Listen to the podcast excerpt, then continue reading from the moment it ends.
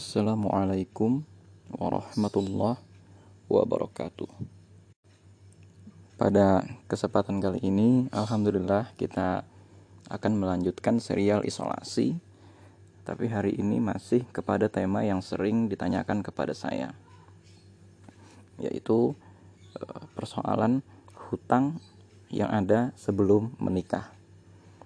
Nah, tentu saja hutang calon istri berbeda dengan hutang calon suami Nah, hutang calon hutang keluarga kita beda dengan hutang kita. Ya. Ini harus kita bedakan. Nah, hutang organisasi juga tentu beda dengan hutang kita. Jadi ini harus dibedakan dulu dan dalam kasus ini yang mau saya bahas adalah satu hutang pribadi yang ada dalam pribadi kita sebagai calon suami maupun calon istri.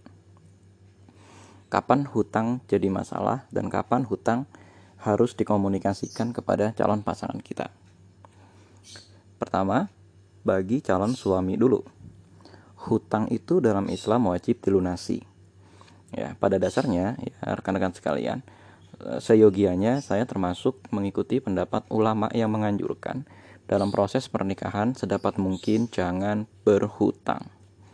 Baik itu untuk keperluan resepsi atau untuk keperluan mengisi rumah dan lain sebagainya, saya termasuk orang yang tidak menganjurkan berhutang. Meskipun uh, ada nanti yang berdalil atau bukan berdalil sih bahasanya itu ada yang meringankan dengan cara oh dulu kan Rasulullah Shallallahu Alaihi Wasallam menurut sebuah kisah berhutang maharnya kepada Khadijah. Jadi maharnya Rasulullah Shallallahu Alaihi Wasallam berupa sekitar 20 ekor unta merah itu kan hutang dari Abbas bin Abdul Muthalib. Jadi hutang dari pamannya. Akan tetapi tentu saja kita lihat e, perbedaan profesi akan mengakibatkan perbedaan cara orang memandang hutang. Seorang pedagang biasanya ketika berhutang itu beda dengan cara seorang pegawai ketika berhutang. Pedagang itu ketika dia memandang hutang, ya, dia akan lebih realistis. Nah, Rasulullah jangan dilupakan. Rasulullah itu pedagang dan dia berhutang kepada saudara dekatnya sendiri yang hutang ini tentu saja tidak mengikat ya tidak kita lihat setelah itu Rasulullah Shallallahu Alaihi Wasallam mengalami kesulitan pembayaran hutang. Gak ada cerita setelah itu.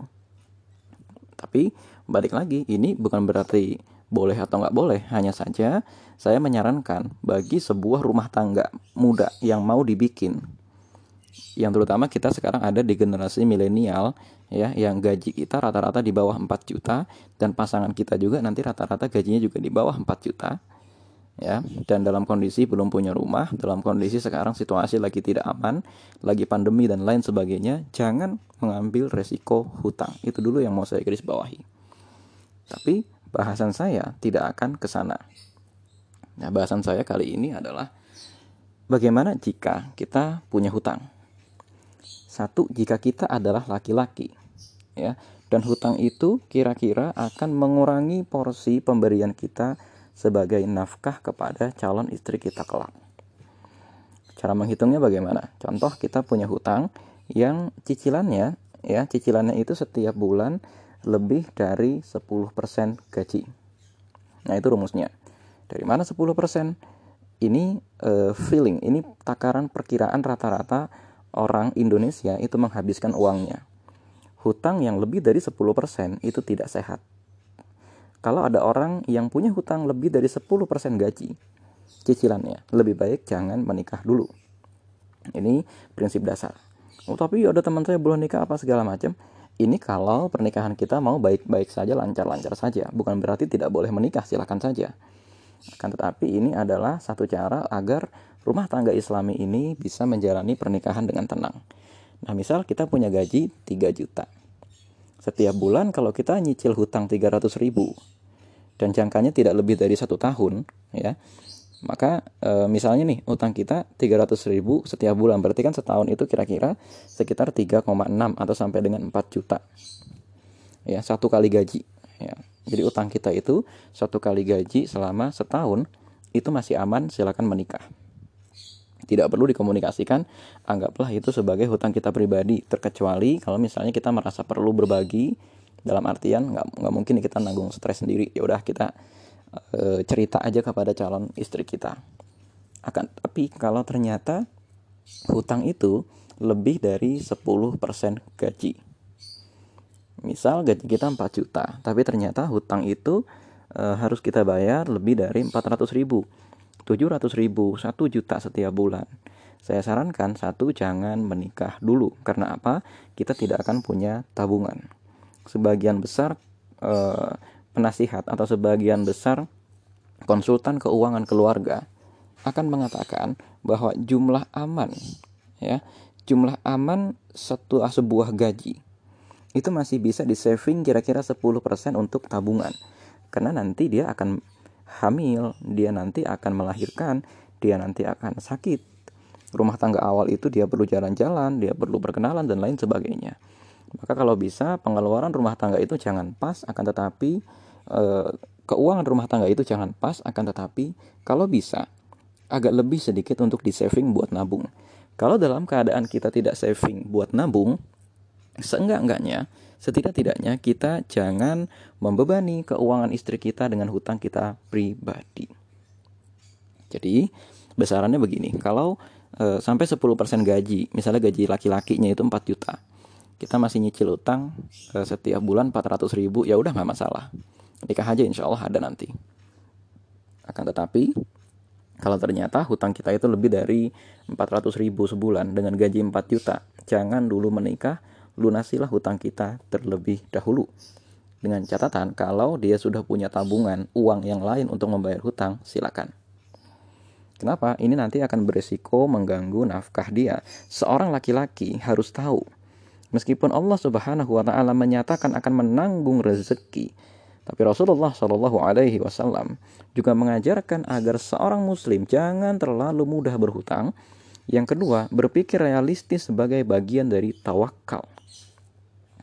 Seorang yang tawakal akan menghitung pengeluaran rumah tangga, lalu akan membaginya kepada pos-pos yang tertib. Tapi kalau seseorang yang tidak mengerti bagaimana caranya tawakal kepada Allah Subhanahu wa taala tanpa persiapan, dia akan menikah apa hasilnya dia akan zolim kepada istrinya. Karena yang terpenting bagi dia hanya menuruti syahwatnya saja dulu, yang penting jangan zina dulu.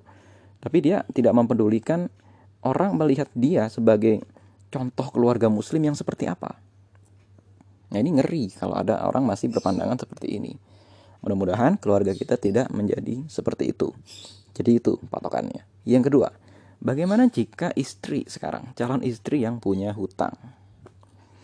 Ini agak rumit ya. Pertama, di awal sang istri harus tahu kewajiban seorang suami adalah menafkahi dirinya.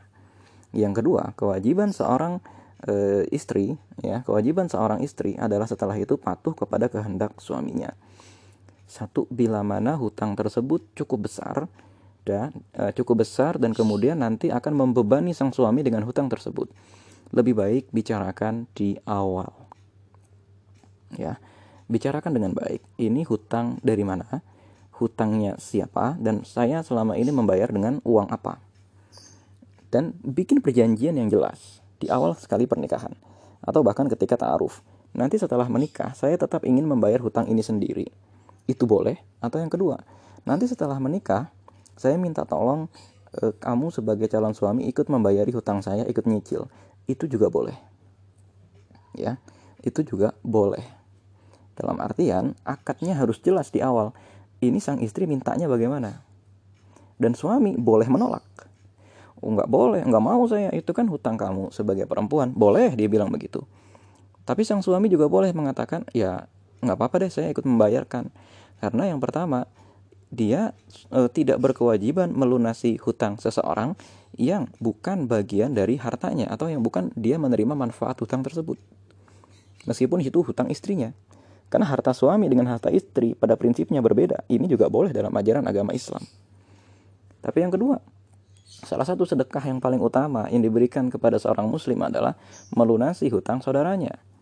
Dalam artian ini dia bukan istrinya sekalipun, dia tahu ada seorang muslim punya hutang, baik sekali apabila dia melunasi hutang seorang muslim.